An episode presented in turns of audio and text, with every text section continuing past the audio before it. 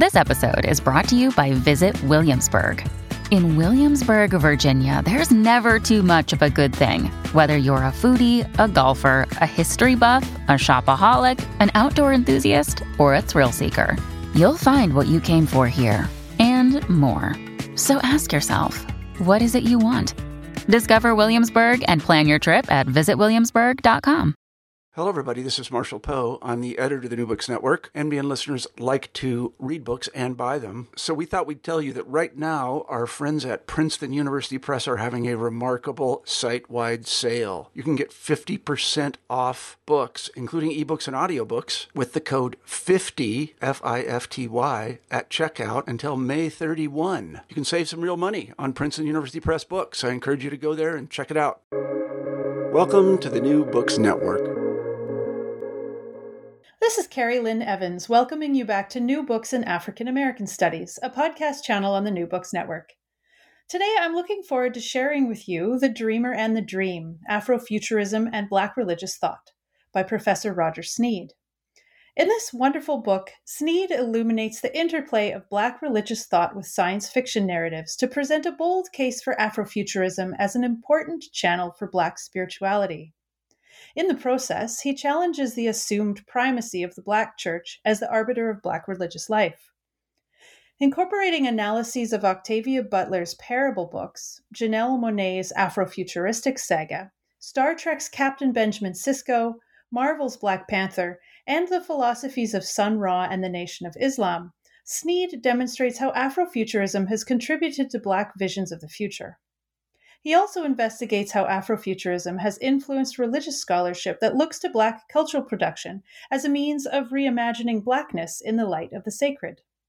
The result is an expansive new look at the power of science fiction and Afrofuturism to center the diversity of Black spirituality. Roger A. Sneed is professor and chair of religion at Furman University in Greenville, South Carolina. His work involves the intersections of African American religious thought and culture, Christian thought and gay male sexualities, and religious ethics.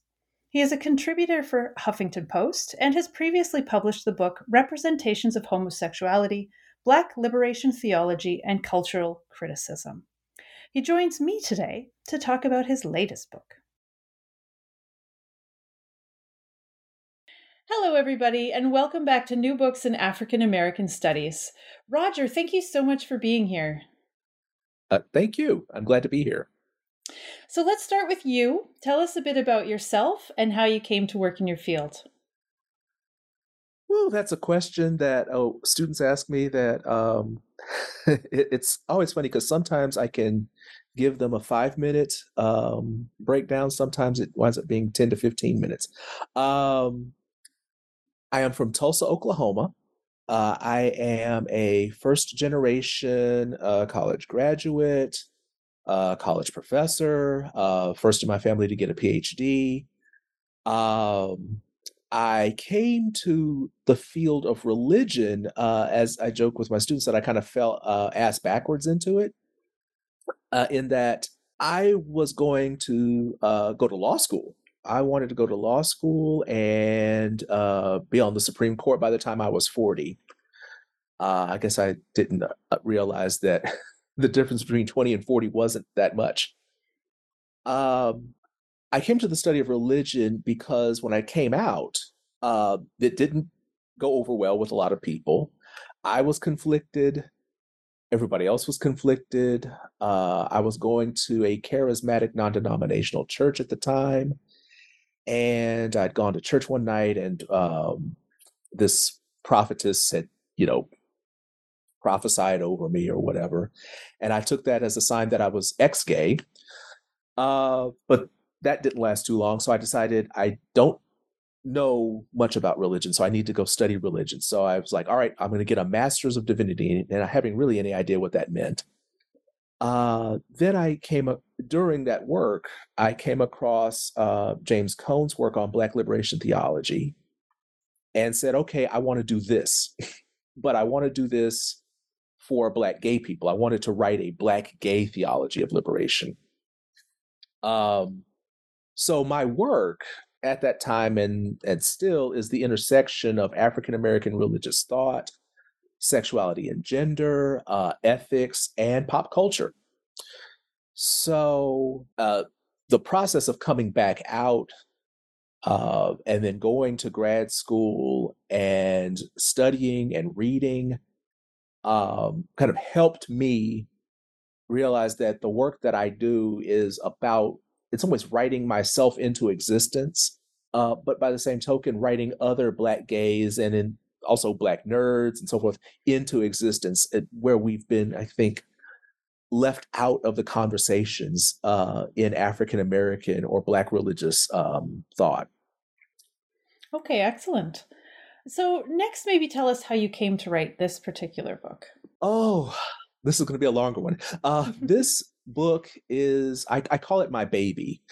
I, it's the book I always wanted to write, but didn't know how to write when when I mentioned before that I had been in grad school, by the time I got to the dissertation stage, I was tired of talking about homosexuality.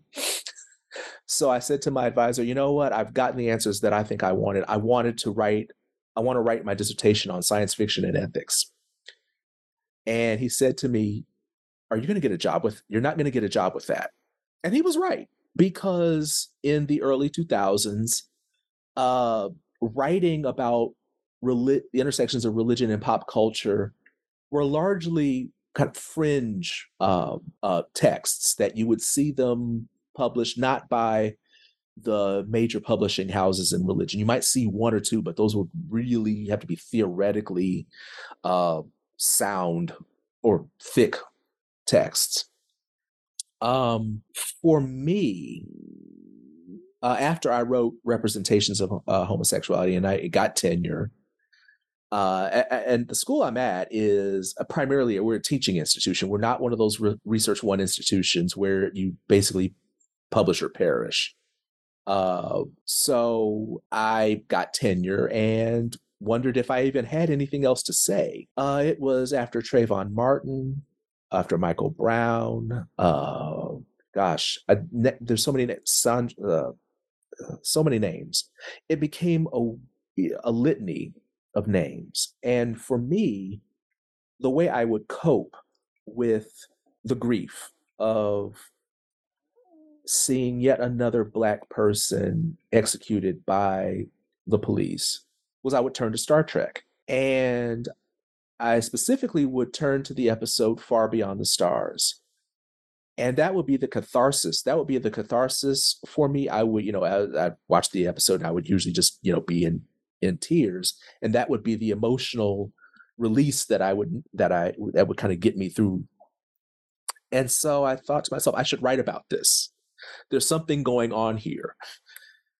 And at first it was just going to be an essay uh, that i was you know going to get published in maybe a you know couple of journals or uh, one journal but the reviewer number two in one journal irritated me so I sent it to another journal, and reviewer number two there irritated me.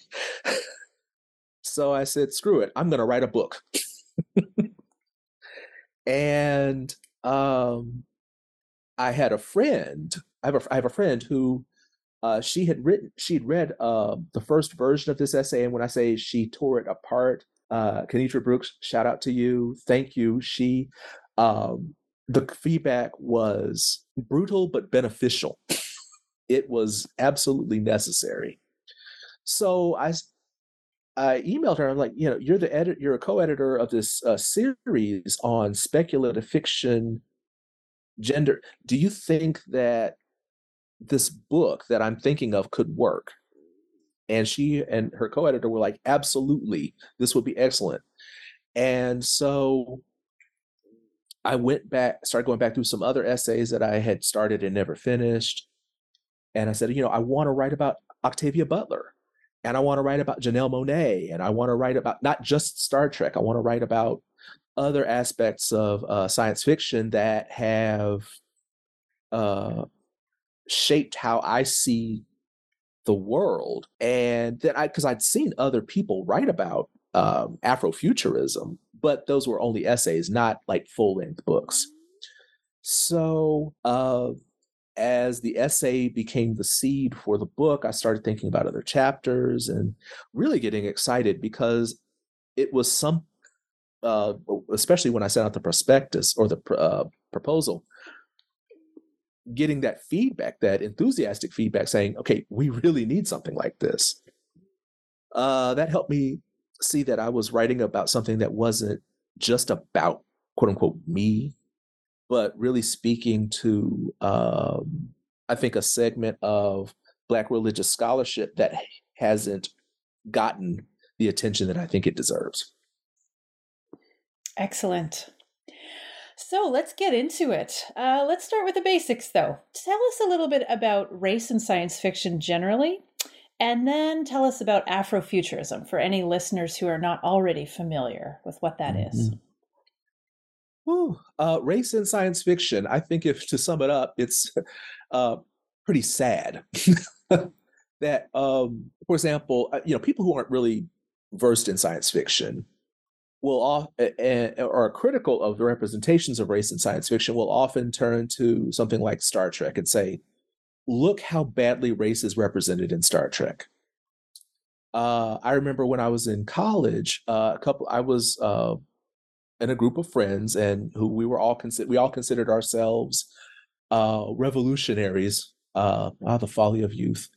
We considered ourselves revolutionaries, um, and so my friends were all like, "Star Trek is racist," and I'm like, "What do you mean?"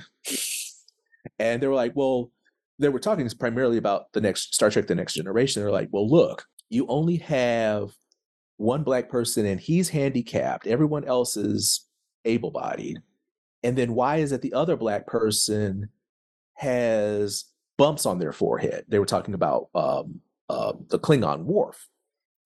And so I'm explain I was explaining how Geordi was a nod to a fan who was handicapped who'd written to Gene Roddenberry, and this isn't this isn't racist.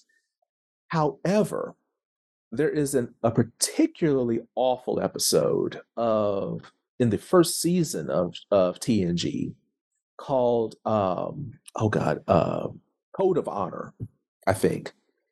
I think it's Code of Honor. It might be I I can't remember it's so horrible I don't watch the episode. It's an episode that is set on a planet of black people and it looks for all the world like a 1940s stereotype of uh, Africa it is just awful.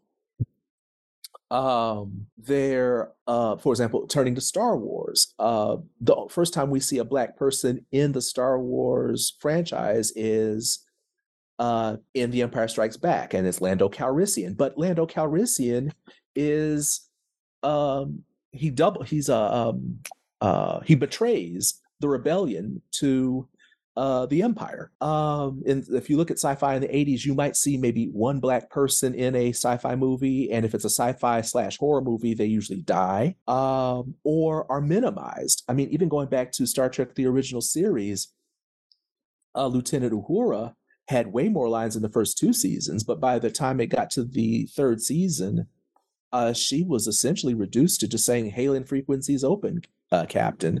She might have had, I think, maybe one episode where she actually had more than a few lines. Um, race, or we might even say racism in science fiction, uh, is such that when you're looking at who's producing the sci fi, if we're looking at the sci fi of the 80s and the 90s, it's largely white heterosexual men.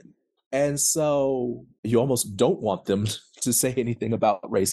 But the problem is with that those um, explorations of race and racism that you might see in science fiction of the de- of that day often fairly uh, how shall I put it fairly monochromatic.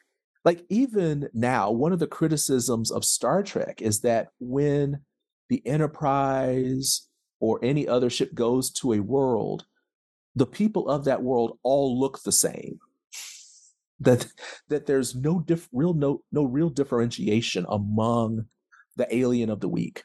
So race in science fiction, I would argue, often reflects the racism, uh, particularly of the United States, that we tend to engage in a kind of uh, monolithic approach to racism, to race. And so I think that shows up in things like Star Trek, shows up in Star Wars, shows up in a lot uh, other sci-fi. I think uh, TV series like Babylon 5 try to get at racism, but even then, uh, the alien races all look the same. They dress the same. There seems to be no differentiation among these quote unquote alien races. So, race in science fiction is a huge problem. It's a huge problem. Um, and I think Afrofuturism is not trying to so much correct that uh, problem as it is to say, what if we're doing speculative fiction, be it sci fi, horror, fantasy, um, with Black people doing the writing or the production, and Black people being center stage? Afrofuturism, I, I, I tend to go to Ytasha Womack's description of Afrofuturism, when she says that if you were a Black kid and you watched Star Trek or Star Wars, or you read a comic book and you didn't see black folks in it and then you went about trying to do something about that then you're an afrofuturist. So that's kind of to me a more expansive approach to afrofuturism. I'm seeing particularly black religious scholars now trying to talk about afrofuturism as a system of thought and i tend to get a little nervous about that because if it becomes a system of thought, then it can become monolithic. Uh, I think in some ways, I in the conversations about that, I wonder if I'm begin if I'm starting to contradict my own self when I'm writing about Afrofuturism. I just I uh, I get or as a, as my advisor called me iconoclastic. I get a bit nervous when I see people trying to build the fence, if you will, around Afrofuturism. Um, I look at Afrofuturism as a way for Black peoples to write and speak themselves into the speculative fictions that we were told that we weren't supposed to like. If that I hope I hope that makes sense. Yeah, no, I like that. I, I, mean, as we continue to talk, I think the contours of what Afrofuturism could be or has mm-hmm. been will start to emerge more. So, so yes, let's leave it at that. I like I like the mm. expansive approach too, though. Um, mm-hmm. Turning to the um, theological dimension, or the religious dimension, I should say, you clarify that your book is, quote, not a theological project. So I mm-hmm. just thought that would be an interesting thing to get into. If you could explain what you mean by that and why that's the case. Oh, that's a very good question. Uh, when I started writing this thing, I remember I had put, you know, pulling out a notepad and uh, scribbling down that there was going to be a chapter on Afrofuturistic theology, and I'd start writing, and I would run into a dead dead end. I'd uh, I'd run into a brick wall, and I kept asking myself, why am I having such trouble writing an Afrofuturistic theology? And then it hit me. I'm like, well, first of all, you're not a theologian. I am not a theologian. Um, I do write and teach about theology, but I am not a theologian in that I find theology. Oh, how shall I put this without uh, potentially angering your listeners? I find theology sometimes amusing, often frustrating, in that I think we can all say something about a God and that it can fit the thing that we're we're talking about. So when I was thinking, why wouldn't I want to talk about an Afrofuturistic God? I'm like, well, first of all, but to me, the God concept is itself fantastical. It is the stuff of science fiction and fantasy. It is the stuff that sci-fi and fantasy wrestles with all the time. So to write about God in the context of Afrofuturism, I'm like, well, then I'm writing a novel, um, not a theology, because, well, then what am I saying about, well, about God? Uh, you read a lot of theologies. A theology over here will say that God has a prefer- like liberation theology will argue that God has a preferential option for the poor. Feminist theologies will argue that uh, we must um, look at God in the feminine LGBTQIA theologies will ask, what if we queer the concept of God? We God is so malleable. That concept is so malleable that to me it almost begins to collapse into uh ir- not irrelevance, but uh it collapses into almost nonsense. So I kept thinking, if I'm if I'm going to do this, then you're writing a uh, am I writing a systematic theology? Uh, so then sci-fi and Afrofuturism kind of recedes into the background and becomes just another, if you will, prop for me to talk about God. When that's not what I want to do, I want to talk about Afrofuturism in the context of Black religious lives, how we see the world in once again in a more expansive way. So I looked at black religious thought. I'm like, oh, well, wait a minute, Roger. There, you labor in the field of black religious thought. Uh, you're looking at the intersections of philosophy, of theology, of sociology, of pop culture, and these kinds of intersections. So, black religious thought, in short, is a much more productive field for me to work in. Black religious thought isn't tied to theological uh, pronouncements or theological commitments. Often, if you read um, like liberation theologies, there are certain kind of commitments that the writers have. They might have a commitment to the institutional church. They might have a commitment to their um, knowledge or memory of the church or of how they believe God works in the lives of the dispossessed. I don't hold those commitments. And so it also becomes a question of who's my audience. If I'm writing a theology, then my audience is narrowed. It becomes narrowed to a set of scholars and laypersons who are really committed once again, using that word, uh, committed to, I would say, doctrinal and ecclesiastical commitments. Um, and not being a Christian, uh, uh, describing myself as an agnostic, I don't hold those commitments. So it was, I guess, two things me writing about my own kind of commitments, but also the question of who is the audience that I want to read this. And um, for me, I think Black religious thought casts a wider net than theology. Excellent. Okay. So, your next two chapters examine a couple of female Afrofuturists, Octavia Butler and Janelle Monáe, whom you call, quote, architects of intersectional Afrofuturism. Mm-hmm in that their works intentionally center non gender conforming Black women. So let's start with novelist Octavia Butler. Tell us a little bit about her body of work, assuming that there's some folks out there who are unfamiliar with her, and how you see her work contributing to your ideas.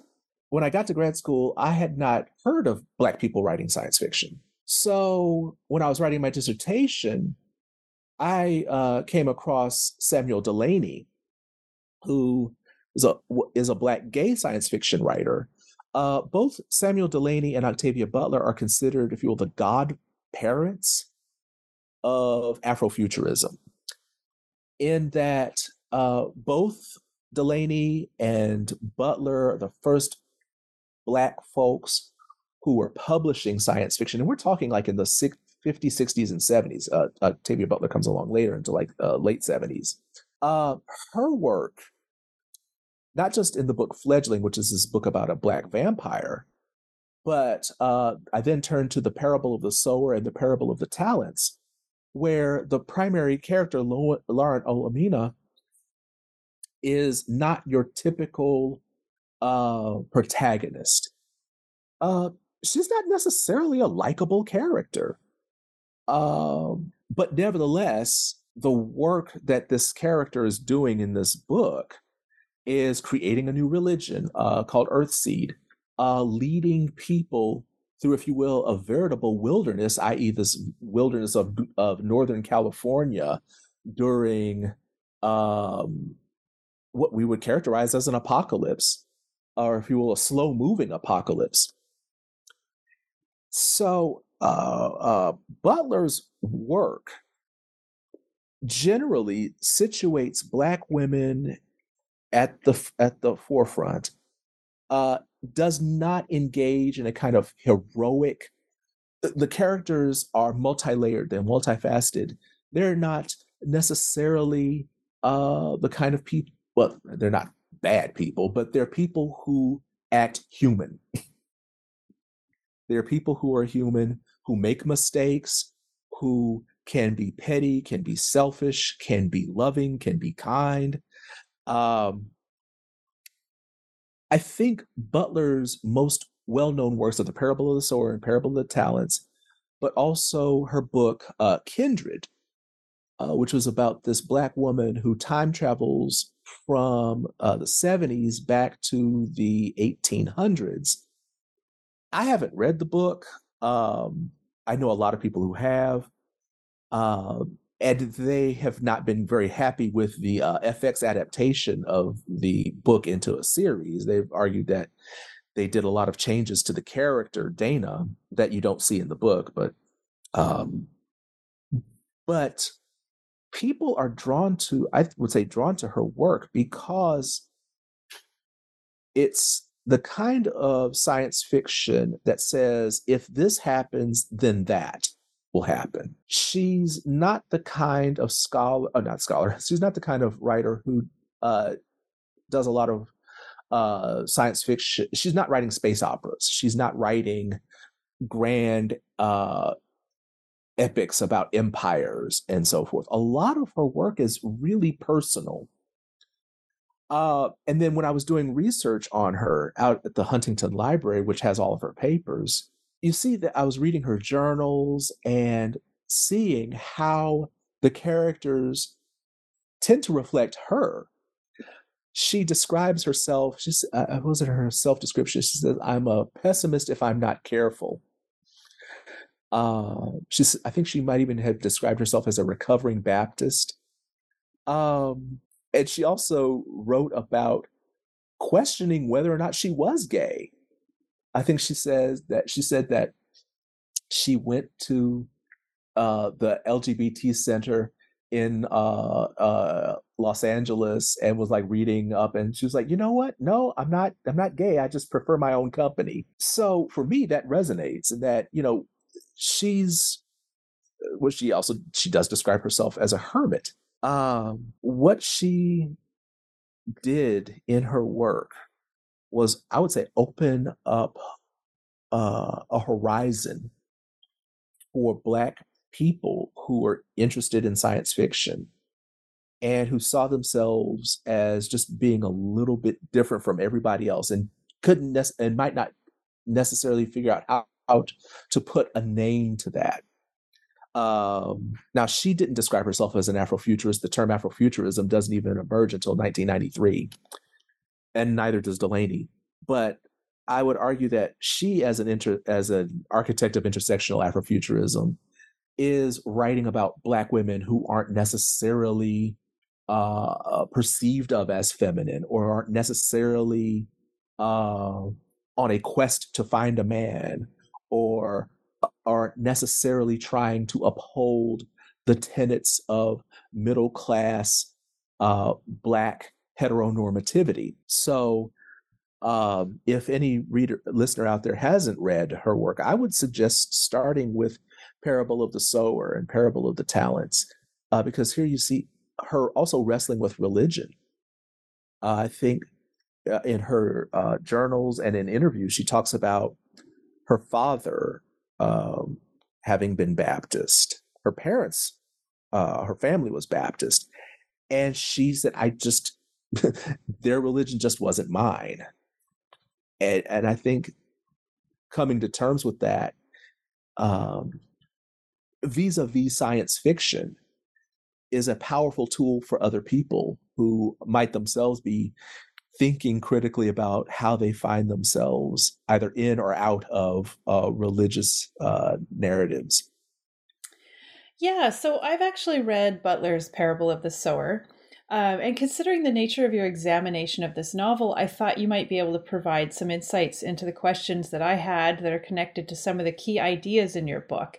So, uh, central to Butler's narrative is Lauren, the protagonist, as you mentioned, her process of improvising what she calls a new religion called Earthseed. And the central tenet of that is her assertion that God is change.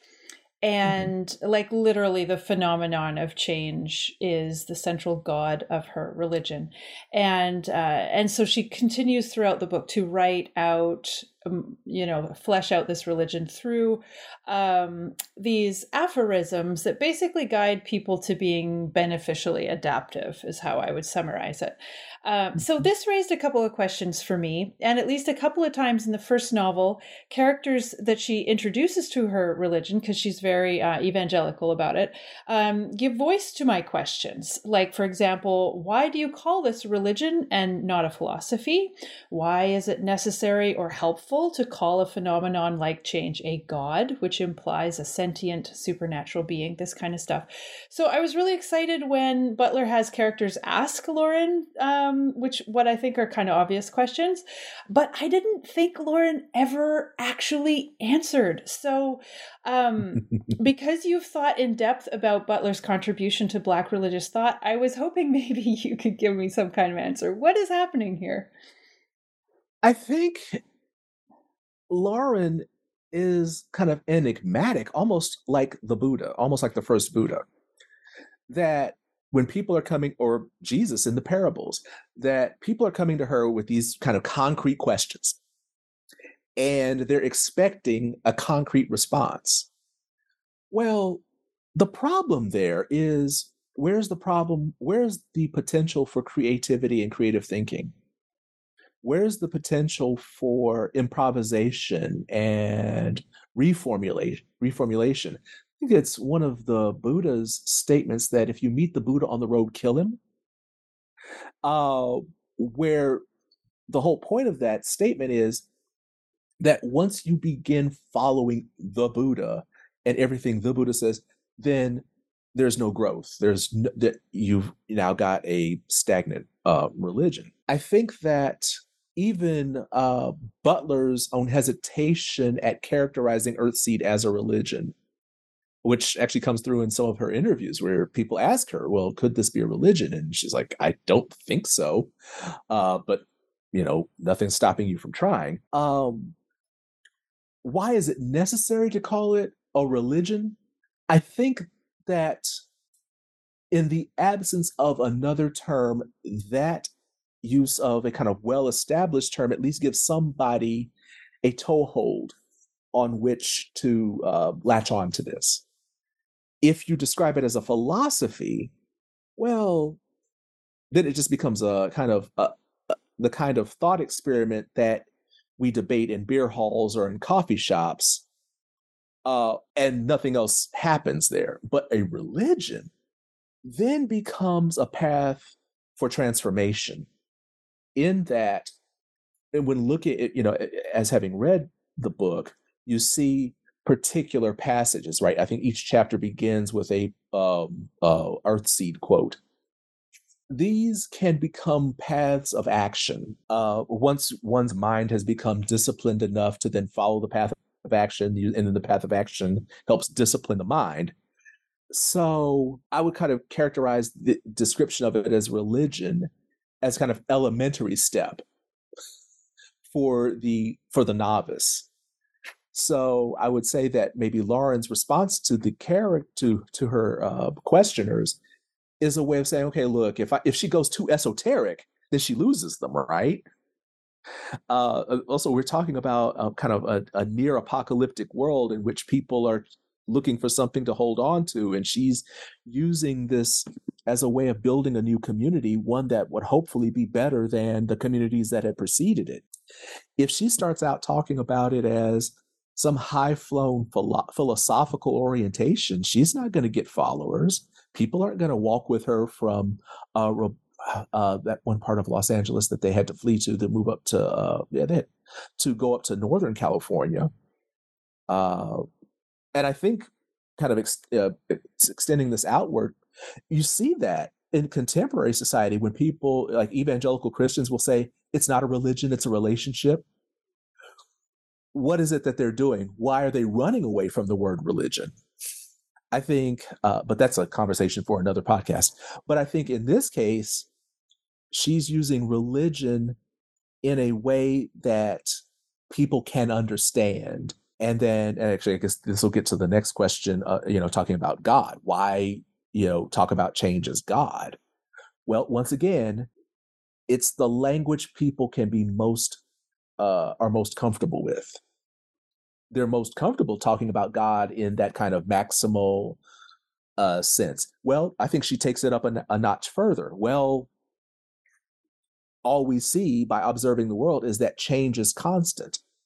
We observe the universe, we observe nature, we observe our own selves, our bodies, and, and our, uh, our, our, our temporary existence, and see that change is the one constant in the universe. And if we talk about God as being constant, then that too is God. So and I think it's help, uh, helpful, at least for Lauren, also for maybe Butler, and for people like me reading that to move away from the way in which we've gendered God, we've anthropomorphized God, uh, that God cares. Well, does God care? I mean, this is itself kind of an answer to the question of evil. Does God care? So, and I think in some ways, referring to God as change helps us deal with the problem of evil by recognizing that chaos or entropy um, is part of change. And so we maybe shouldn't curse the change, maybe embrace the change and be, as uh, you pointed out, adaptive to the change. I, uh, again, I hope that yeah, I hope that helps. it does help actually because it makes me realize that you know, prob- like you suggest, the open endedness is probably her strategy, as opposed to an accident or a failure, or shortcoming or something. And so, because it just opens people up to project uh, what mm-hmm. they need onto that. And it makes me totally realize why I was taking from it exactly what I was projecting onto it. That's really interesting. Mm-hmm. So great. Yeah, no, thank you for that. Uh, okay, so let's move on to Janelle Monáe. She's a fascinating musician that has developed a science fiction saga through her albums, music videos, and performance as an android persona she calls Cindi Mayweather. So get us up to speed on all this, and then perhaps you can explain why you see her work, and again, another lovely quote from you, as performing liberated queerness, uh, and also uh, through that subverting heterosexism, homophobia, white supremacy. So, yeah, tell us about her. Okay, so I encountered Janelle Monáe. Um, like her debut song was called Tightrope. And I watched the video for this and I'm like, who is this little woman in this black and white tuxedo giving me all this James Brown and she's she's dancing and she's giving me James Brown, she's giving me a psychedelic. She's giving she's just serving all kinds of um like George Clinton uh, James Brown, and just calling back so much of of um, prior funk, but also in this kind of weird sci-fi saga. And so uh, I began listening. I went back and bought uh, her EP, uh, which was called, I think the oh, it was called Metropolis. Um, Metropolis. Um, it's the second album. Metropolis, the ArchAndroid, uh, the Electric Lady and our latest album, Dirty Computer, are all part of this kind of saga about this uh, Alpha Platinum 9000 android, Cindi Mayweather, who falls in love with a human, uh, and uh, Anthony Greendown. And now a lot of the songs kind of are kind of loosely tied to this ongoing saga or this android persona. And she talks about using the android persona as a way of uh, critiquing racism and white supremacy because in the world that she sets up, androids and humans should never fall in love. So Anthony, you know, Sir Greendown and uh, Cindi Mayweather's love is forbidden. And it's the android they're winding up hunting down. We never actually hear anything about this Anthony Greendown, but it's the android that uh, the droid control is looking for. And there's a kind of a rebellion that springs up around protecting this android. So I think her choosing the android is thinking about is her choosing this uh, entity that we can consider the other. I mean, if we look at science fiction like Battlestar Galactica, you know, and other sci-fi, what is it that we as human beings tend to do with robots? We tend to abuse them and use them for our own particular ends. Well, look at chattel slavery in this world. How we said, okay, well, this group of people over here are not human don't have feelings, don't have identities. Uh, we can use them as we will. I think she uses that android motif, uh, uh, motif to critique white supremacy uh, in the world. And I think by uh, the Electric Lady and especially in Dirty Computer, we see the shift towards queerness and let me put a pin here and say that prior to the electric android, the electric lady, um, in interviews, people would always be asking her, who is she dating? What's her sexual orientation? And she was enigmatic about that. I remember one interview, she said, You Look, if women like me, I want them to buy my album. If men like me, I want them to buy my album. So she wasn't out here saying, okay, look, I'm I'm gay or I'm queer or I'm pan. She, uh, she didn't come out as pansexual until uh, the Dirty Computer album, which came out was before COVID. So I want to say 17 or probably 2018. So in some ways, I would look at the albums as the kind of progression of her comfortability with her own self, such to the point that by the time we got to Dirty Computer, I look at this album as this fusion of funk, of pop, of hip hop, of R and B, of queerness, of liberated femininity, um, and liberated queerness. Uh, or sorry, liberated queerness that basically, uh, well, I mean, I would say it literally, uh, literally, but it, like this is an album that says, "fuck the patriarchy." Uh, I her uh, song "Pink" is an ode to the vagina. So, um, for me, listening to her uh, was I, I have to. Uh, for me, I kept saying I have to write about this because I've the only other artist that I would say that I listen to with that kind of intensity, who I think doesn't get that same kind of doesn't get the great level of respect that is due, is somebody like Meshell Ndegeocello, um, who also her work defies neat categorization. And I think that's the other thing about Janelle Monáe is that I think her work, her body of music defies a neat categorization. Um, so as it subverts heterosexism, sexism, homophobia, and white supremacy, I see her refusing to um I see her refusing to do things like be a quote unquote typical pop singer. If we look at a lot of um, acts that, well, and, and, and I want to put this in parentheses, I would also bracket this. I'm not talking about people like Megan Thee Stallion or Lizzo. I'm looking at them as I would say the children of uh, Janelle Monáe. But I think that there was a period in time in which music videos emphasized a certain kind of sexuality that was still subject to the male gaze, and gaze as in G A Z E, not male gaze as in homosexuals, that women were subjected to the kinds of uh, views that men wanted to have. Uh, Janelle Monáe doesn't do that. Uh, and as a matter of fact, is quite adamant about not doing that. I think I mentioned in the book that on Twitter, some person, of course, uh, made a comment about how she dresses, and I think her response was, "Sit down. I'm not here for male consumption." So I think she is explicit and intentional about um, subverting these kinds of heteronormative, homophobic, and supremacist uh, expectations that we tend to bring to uh, pop music, R&B music, funk, and so forth. So, next, you turn your attention to Afrofuturism in the fictional universes of Star Trek and Black Panther. Uh, and as you uh, you've already pointed out, that Star Trek generally isn't really uh, Afrofuturism proper, and oftentimes has some issues with race. But Black Captain Benjamin Sisko of Deep Space Nine brings a more Afrofuturism dimension to this particular series in the franchise. So you argue that Sisko can be understood through the lens of Afrofuturism as a prophet and a savior, which Trekkies might find a rather surprising claim.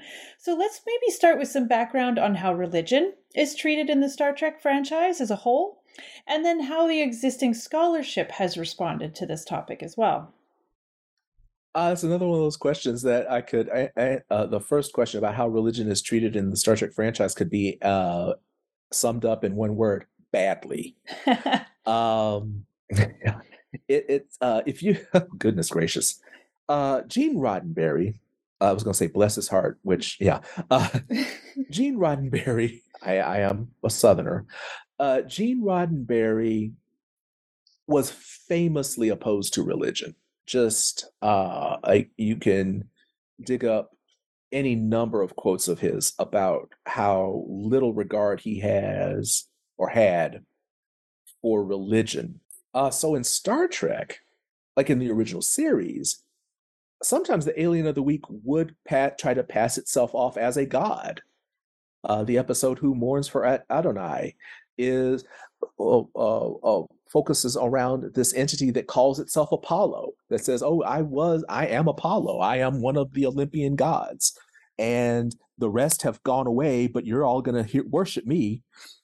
Um, so you've got episodes like that. The movie Star Trek Five, The Final Frontier, the Enterprise literally goes off on a search for God, only to find that it's an entity that has been imprisoned. So, and actually is malevolent. Star Trek: The Next Generation there's an episode called Who Watches the Watchers, uh, where a uh, alien race uh, views comes to view Captain Picard as a god, and so the they have to try to undo the work uh, that has the, this con, quote unquote cultural contamination. Uh, Star Trek as a uh, um, as a franchise has not dealt well with religion. I would argue that it wasn't until Deep Space Nine that we got to a series that actually took religion seriously and said, okay, well, wait a minute, what if, you know, this religion um, isn't uh, j- uh, just malevolent gods who want to control the universe or something? So, but here you have Benjamin Sisko as, if you will, the kind of accidental prophet. It is he's not Bajoran. It's the Bajorans who worship these entities that live within a wormhole. And for them, the emissary to the prophets was always going to be a Bajoran, not uh, a human being. So Sisko, and Sisko himself, being a Starfleet officer and being a member of the Federation, is at first absolutely reluctant as as opposed to being called the emissary to the prophets.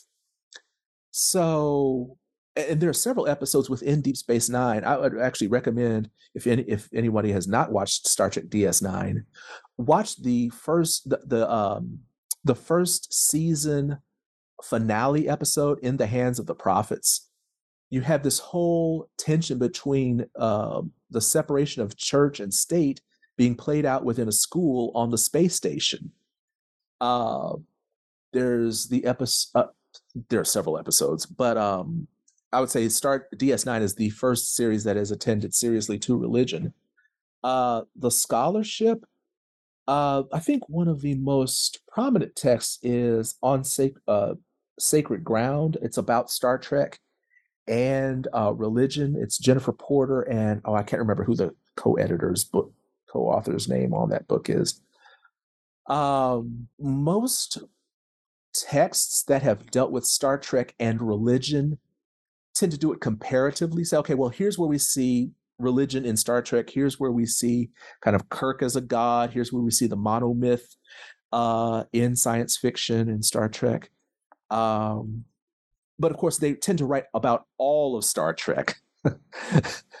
Uh, I think there's maybe one book that's out of print that deals with Star Trek: The Next Generation, uh, but that's also about racism, not about religion. Um, I think some of the more popular books tend to write about Star Trek and philosophy, or how might we think about Star Trek as as part of religious discourse. Um, but I would say that that scholarship about Star Trek or sci-fi in general and religion is growing. Again, we're I think we're in an a we're in a period now where start where science fiction is being taken more seriously than say even 10 years ago. Well, that's good to hear. Um, so, as you argue, DS9 is a departure from its predecessors in some significant ways. Uh, so, tell us first about this and then how you've come to understand Sisko's significance as an Afrofuturist figure, as a professor and savior figure, at least in one episode in particular. Yeah, tell us mm-hmm. about that. Well, um, when looking at the pro- like Star Trek the original series and Star Trek DS um, the original uh, Next Generation, what you saw was a crew on this spaceship on the USS Enterprise. So they'd go to a planet. There'd be some pl- problem that would usually reflect some societal issue that we experience here on Earth.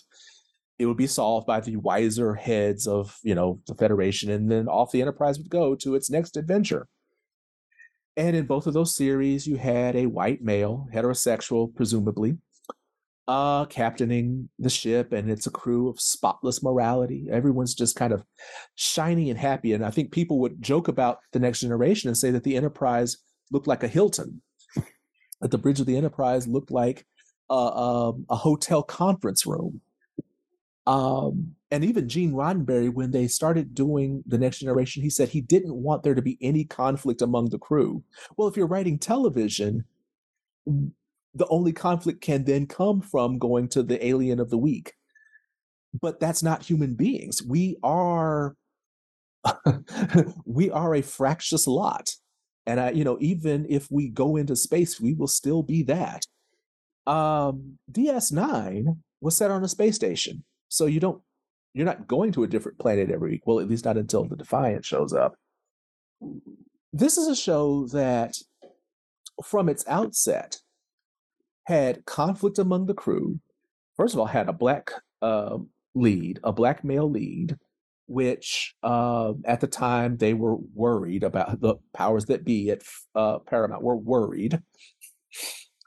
Uh, you have a black man who's a widower. He's raising his son by himself. His his wife died uh, at this uh, apocalyptic battle, the Battle of Wolf 359, which Trekkies know as the battle in which the Borg uh, invaded the Federation. Um, so he's also angry because Picard had been assimilated by the Borg and helped carry out this uh, massacre. So Sisko meets Picard in the first episode of DS9, and it is not uh, warm fuzzies. It is absolutely contentious. So, uh, again, right out the gate, DS9 is basically saying we are not the same kind of Star Trek that you think you know. Um, by the episode Far Beyond the Stars, Sisko has, and this is a sixth in the, the sixth season of the series. Sisko is not fighting his role as a emissary to the prophets. He's in some ways embraced it. He's embraced it, even if it makes him somewhat uncomfortable. Um, and I think here we have a series in which not only do you have a black male uh, lead, he's a prophetic figure for an entire alien race. Neither Kirk nor Picard would um, be such a thing. Further, Sisko is basically the front he, uh, the frontline leader in the war against the Dominion. Um, he's a multifaceted character. He himself, again, he's human. He's given to he's you know impatience anger so joy sorrow so forth and so on i think another significance here is this in this show we see three generations of uh, a black family we see Sisko's father joseph sisko ben himself and his son jake and we see that they're a loving family and we see that not that they don't get into disagreements but that sisko who is not a perfect person again there's a whole episode where sisko uh, tricks the Romulans into getting into the war. Um, we see a multifaceted black male character on a sci-fi show in the 1990s and i think that that um, needs to not just be acknowledged but i think that needs to be celebrated and really understood in the context of when we're still in 2023 talking about representation of black people on television. Um, oh and actually before we move on um, for me again coming back to the episode far beyond the stars where he become where sisko becomes this Afrofuturistic figure is in the jumping back and forth between himself and the black sci-fi writer Benny Russell, where Benny Russell, who was a black sci-fi writer in the 50s, is seeing visions from the story that he's writing, Deep Space Nine, and he sees he there's one scene where he pulls open the shades and he sees the reflection the reflection that's looking back at him is ben sisko. And then at the end of the episode the reflection that ben sisko sees in the the portal looking out into the stars is benny russell. And that to me is a powerful uh, set of images that we see ourselves in the future. The future sees itself in us and that we are responsible for bringing about those futures. Yeah, I agree. It's a, it's a super cool episode um, that has a that really takes advantage of of those parallel time periods. Um, but yeah, let's let's move on to think about uh, Black Panther. Uh, here's one that many of our listeners will be familiar with the MCU blockbuster hit. Um, so I was surprised to read in your book, however, about how some African American Christian voices picked it up as an attempt to um, really draw strong parallels between that narrative and Christian theology. So I'm guessing that many um, listeners will be less familiar with that dimension as well. So, first, tell us how they attempted to do this, and then explain how you see the film speaking to Black liberation theology and a hopeful eschatology. Um, well, actually, let me take the last question first. Uh, uh, how do I see the film speaking to Black liberation theology? Um, what I saw uh, in kind of, I would say, um, stilted attempts and uh, uh, attempts at teasing out Black liberation theology from this movie. And my concern there is well, Wakanda is not a Christian nation.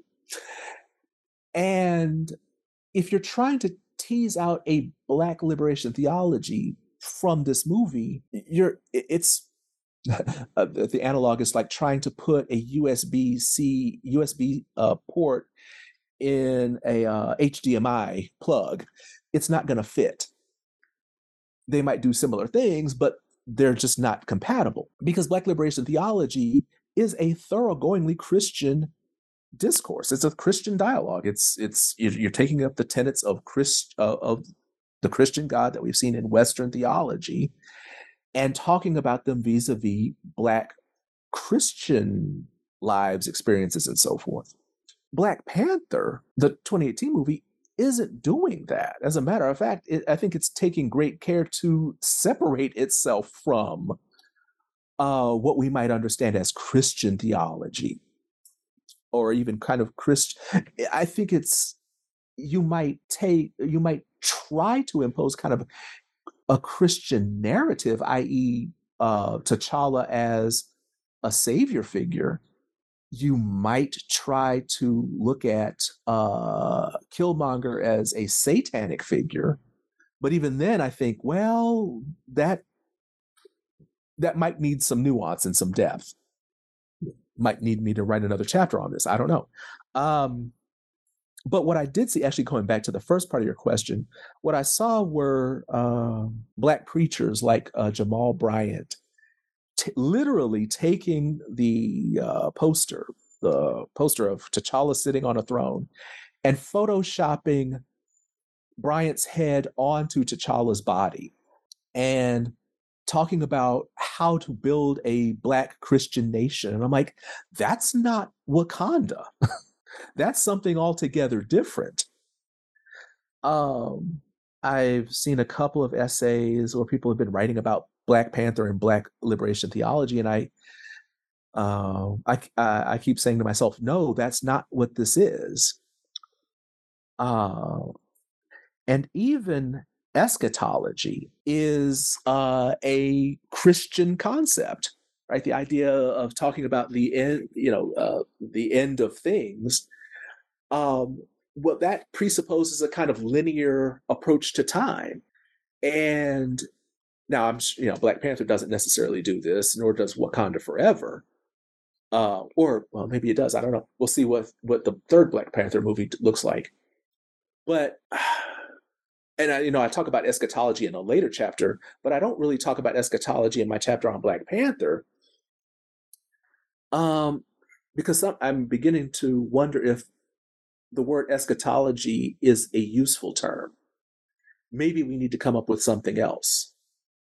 Um, but I will say that Black Panther does point towards a hopeful uh, future in that when Wakanda in, ceases its isolationism, we see at the end um, T'Challa uh, being approached by a uh, black boy who asks the question, Who are you? And the movie just ends.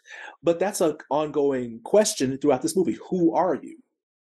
If the question is about the future, the question is about who you see yourself as being in the world so you can bring about a good future. I think the interesting thing here is that when you look at someone like Killmonger, his, if you look at Killmonger and T'Challa, you ask them their question of the future, what does the future look like?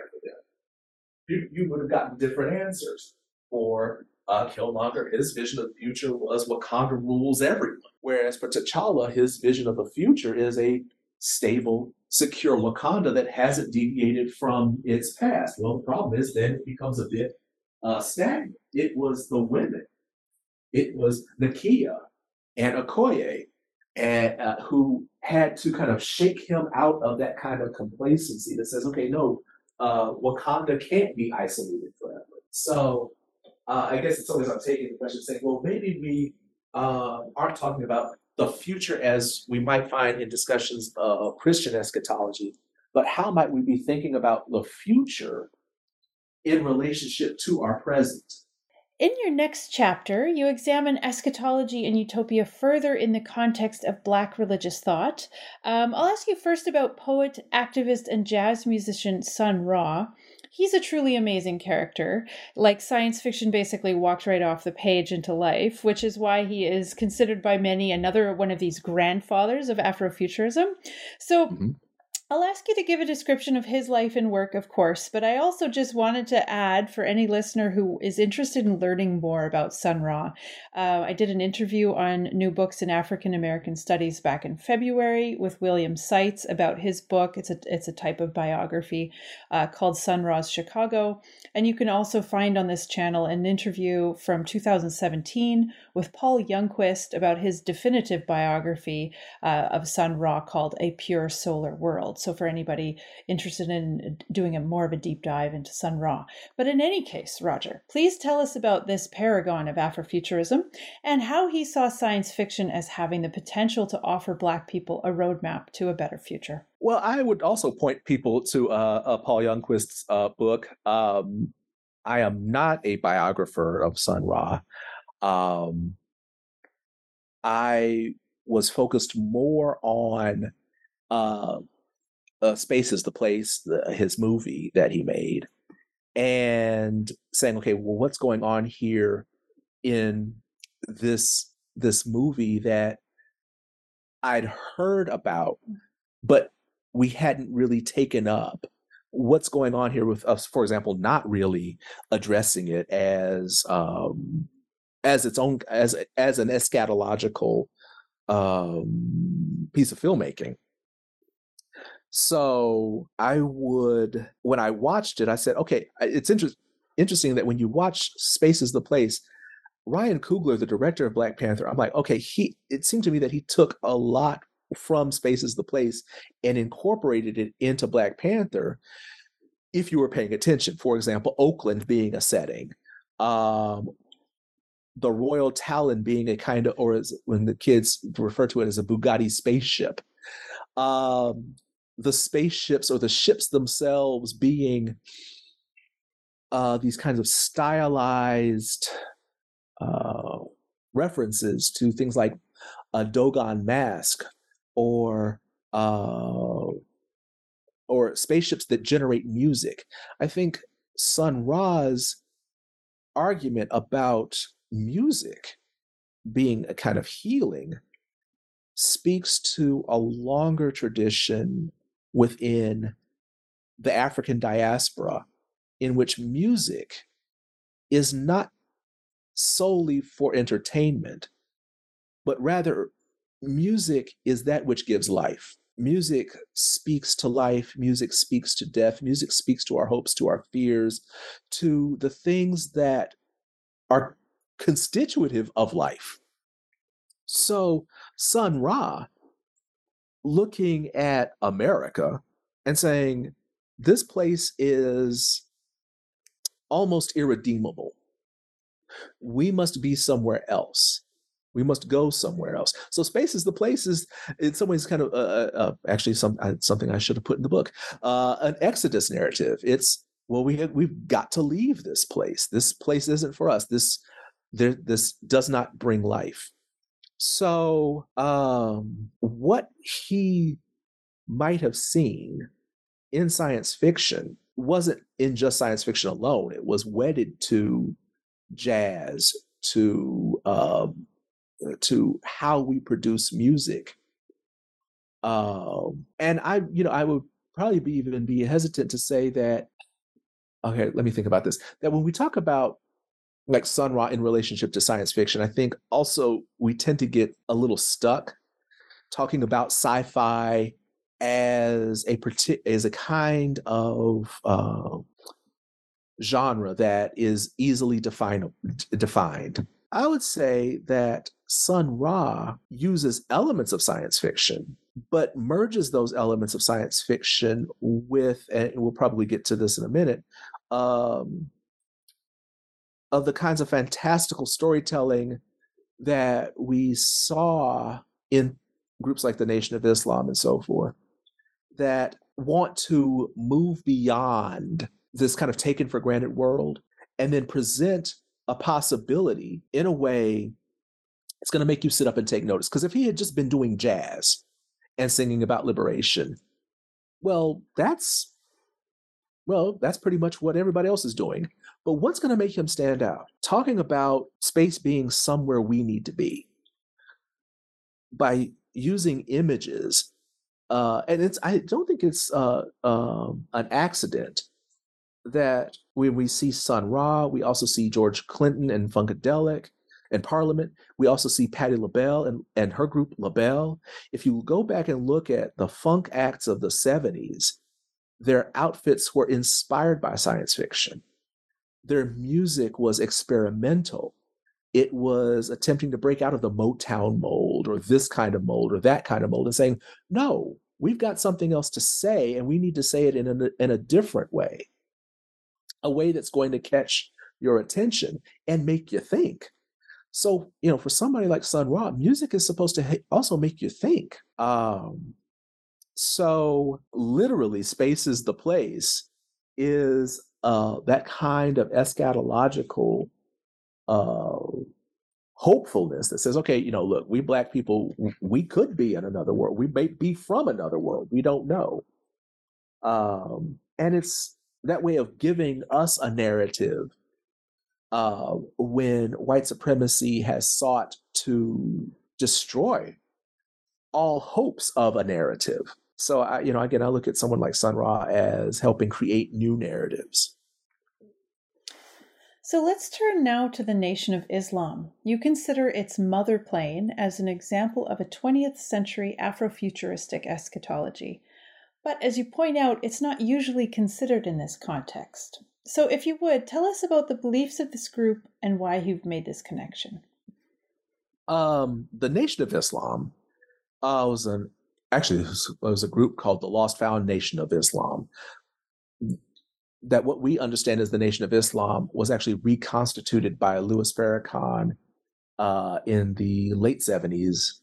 Uh, but the Nation of Islam, um, much like a number of religious, black religious movements in the United States uh, that are not Christian uh, in nature, uh, argue that the religion that black people have had foisted upon them in this country is not theirs that it is not going to liberate you and that you must find something that will.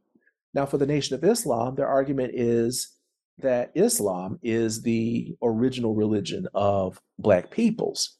And as with any esoteric religious movement, you're going to have narratives that to the uninitiated within the religion will seem strange, absurd, odd, and so forth and so on. Uh, Elijah Muhammad, who is the founder of the Nation of Islam, argued that there was going to be some kind of great reckoning in which white people would be called to account for their sins and that black people would be spirited away from this wretched world. Now, using passages from um, Daniel, from Elijah, and so forth and so on, uh, primarily from the Hebrew prophets, uh, Muhammad argued, Elijah Muhammad argued that there was going to be this great uh, plane, this this this thing that is more powerful than these so-called powerful nations. And again, remember, the Nation of Islam uh, comes into prominent prominence international prominence in the 50s and 60s. It had been around since 1931, but comes into prominence in the 50s and 60s and is largely located within the major urban centers. And that's going to be where you're going to have contact between Black peoples from the diaspora, Black people meeting people who practice other religions or practice no religion whatsoever.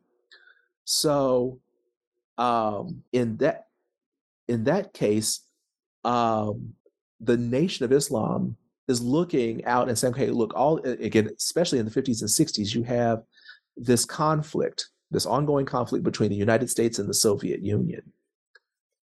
Well, the Nation of Islam says, okay, well, they think they have the power to destroy. Well, no, God has the power to destroy. And what God is going to use is this thing called the mother plane, this, or it's a spinoff of the the wheel of fire. So you see this notion that God will break into history, will destroy the wicked, and will rescue the faithful. As with religions of this kind, as they begin, they always set themselves over and against the dominant society. I mean, again, look at Christianity in its formative stages, look at Islam in its formative year, years and decades, Buddhism and so forth. They set themselves over and against um, a society that they perceive to be uh, depraved. And it is one of the kind of primary tenets of the Nation of Islam is that American society is a depraved society. And um, that black people must remain uh, if they want salvation must remain untainted by white supremacy. So you have um, this mother plane or the mother wheel that becomes a kind of visual it's a way in which the the adherent the person who's listening can visualize this god breaking into history. Interesting so, the culmination of these explorations is your idea that because Afrofuturism tends to critique and revise Black religious experience, it can provide Black nerds uh, or others with resources to find their way to a more nuanced religious home, somewhere between standard church and a, like a vacuous spirituality. So you tie this closely to the notion of the Black subject as its own religious identity, as you put it. So I find these tremendously exciting ideas. Can you please unpack that for us? Well, as I've said before, um, I am an iconoclast. Uh, I am not a church person, or uh, I was churched as a kid, but I'm not churched anymore.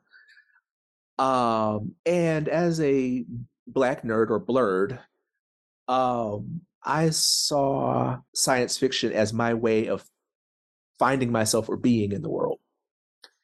And Afrofuturism as a kind of way of describing, not defining, and I, I want to be clear here, I'm not looking at Afrofuturism as something that is so overridingly rigid that it defines my experience. I would argue that it is a part of it's part of a way of making sense of that experience, those experiences. So it becomes a description, not a definition. Um, so when I talk about the Black subject as its own religious identity, um, we are all in the process of creating ourselves. Many of us do it within the confines of a religious structure. Many of us do this within the confines of the Baptist church, the Methodist church, the Catholic church, and so forth and so on. And for me, I'm like, well, what about those of us who aren't in those structures? What about those of us who might say, um, I have cobbled together my principles of life vis a vis Star Wars or watching Black Panther, which I am noticing a lot of people, especially now that Wakanda Forever is out, are saying, you know, what, how do we talk about, for example, grief? how might something like Wakanda Forever be a way of us contemplating uh, our own grief? Um, how do we think about ourselves? So, if I'm talking about the Black subject as its own religious identity, I construct, well, even then, the construct of the, I construct my idea of the self.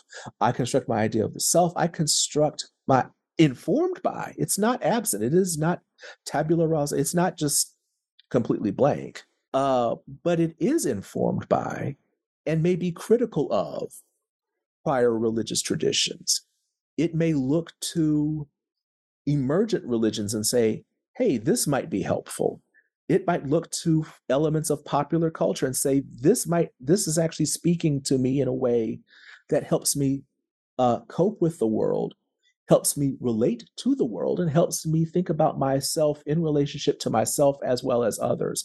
I don't want people to hear the Black subject as its own religious identity as me talking about the Black religious subject or the Black spiritual subject as a kind of uh, rugged individualist who is sitting over here on an island unto themselves in conver- conversation with no one. Rather, I think of that subject as we're engaging in deep reflection on our on ourselves through ourselves, but also in connection and in conversation with other people, with other uh, selves. Uh, I think the uh, if what's exciting for me is the capacity. Oh, for me, what's exciting is the capacity for human imagination.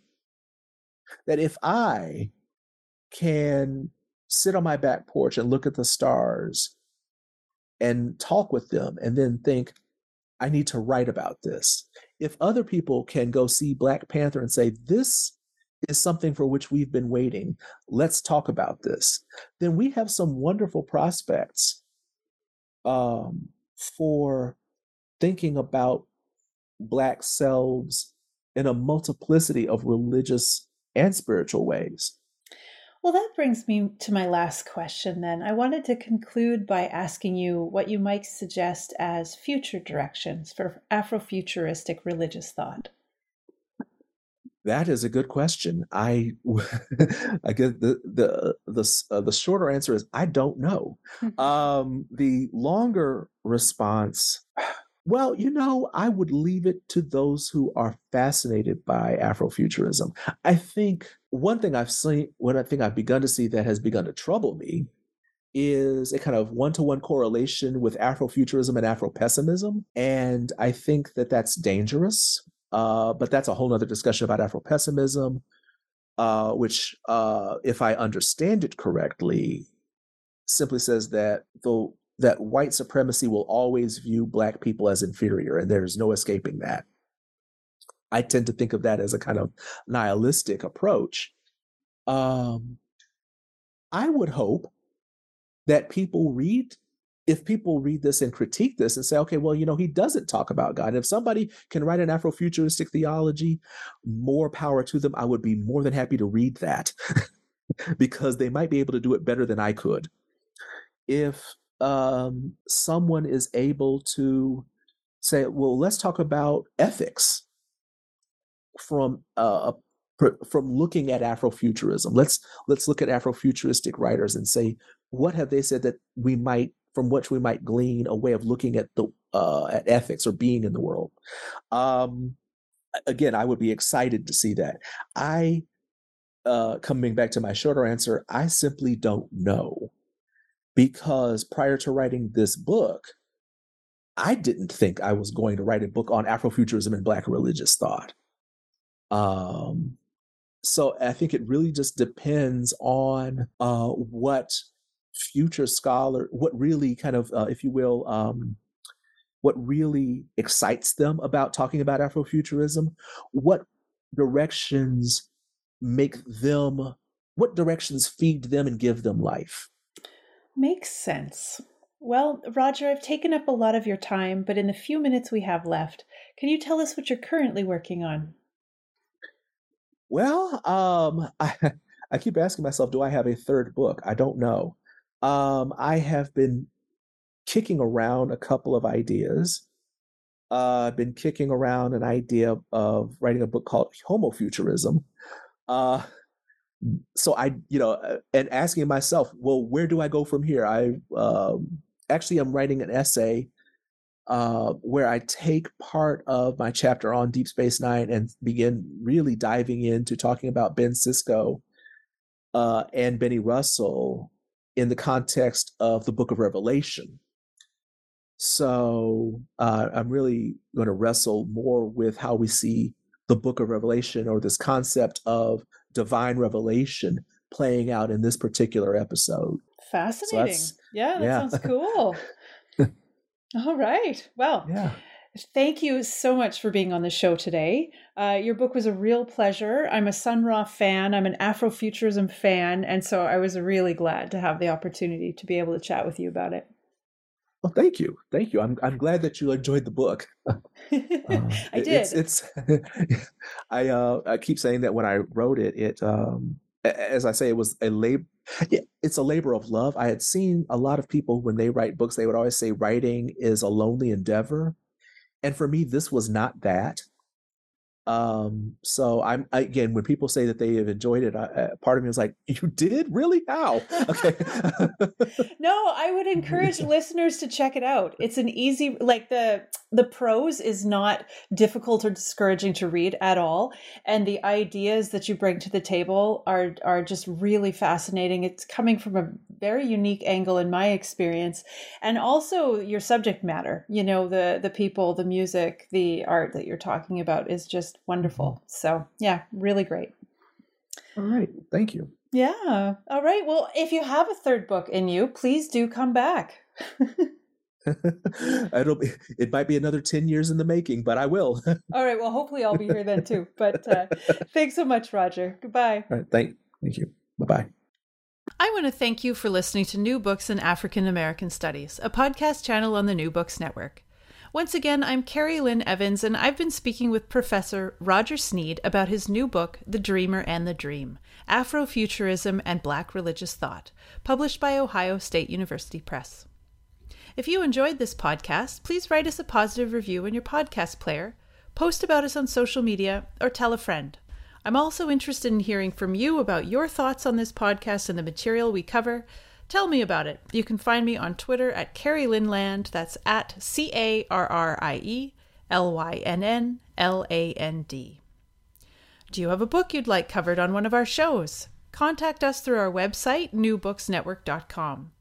Also, be sure to like the New Books Network page on Facebook and follow us on Twitter, where you'll see every time we post a new interview. In the meantime, I'll wish you an à la prochaine from Quebec until my next conversation about new books.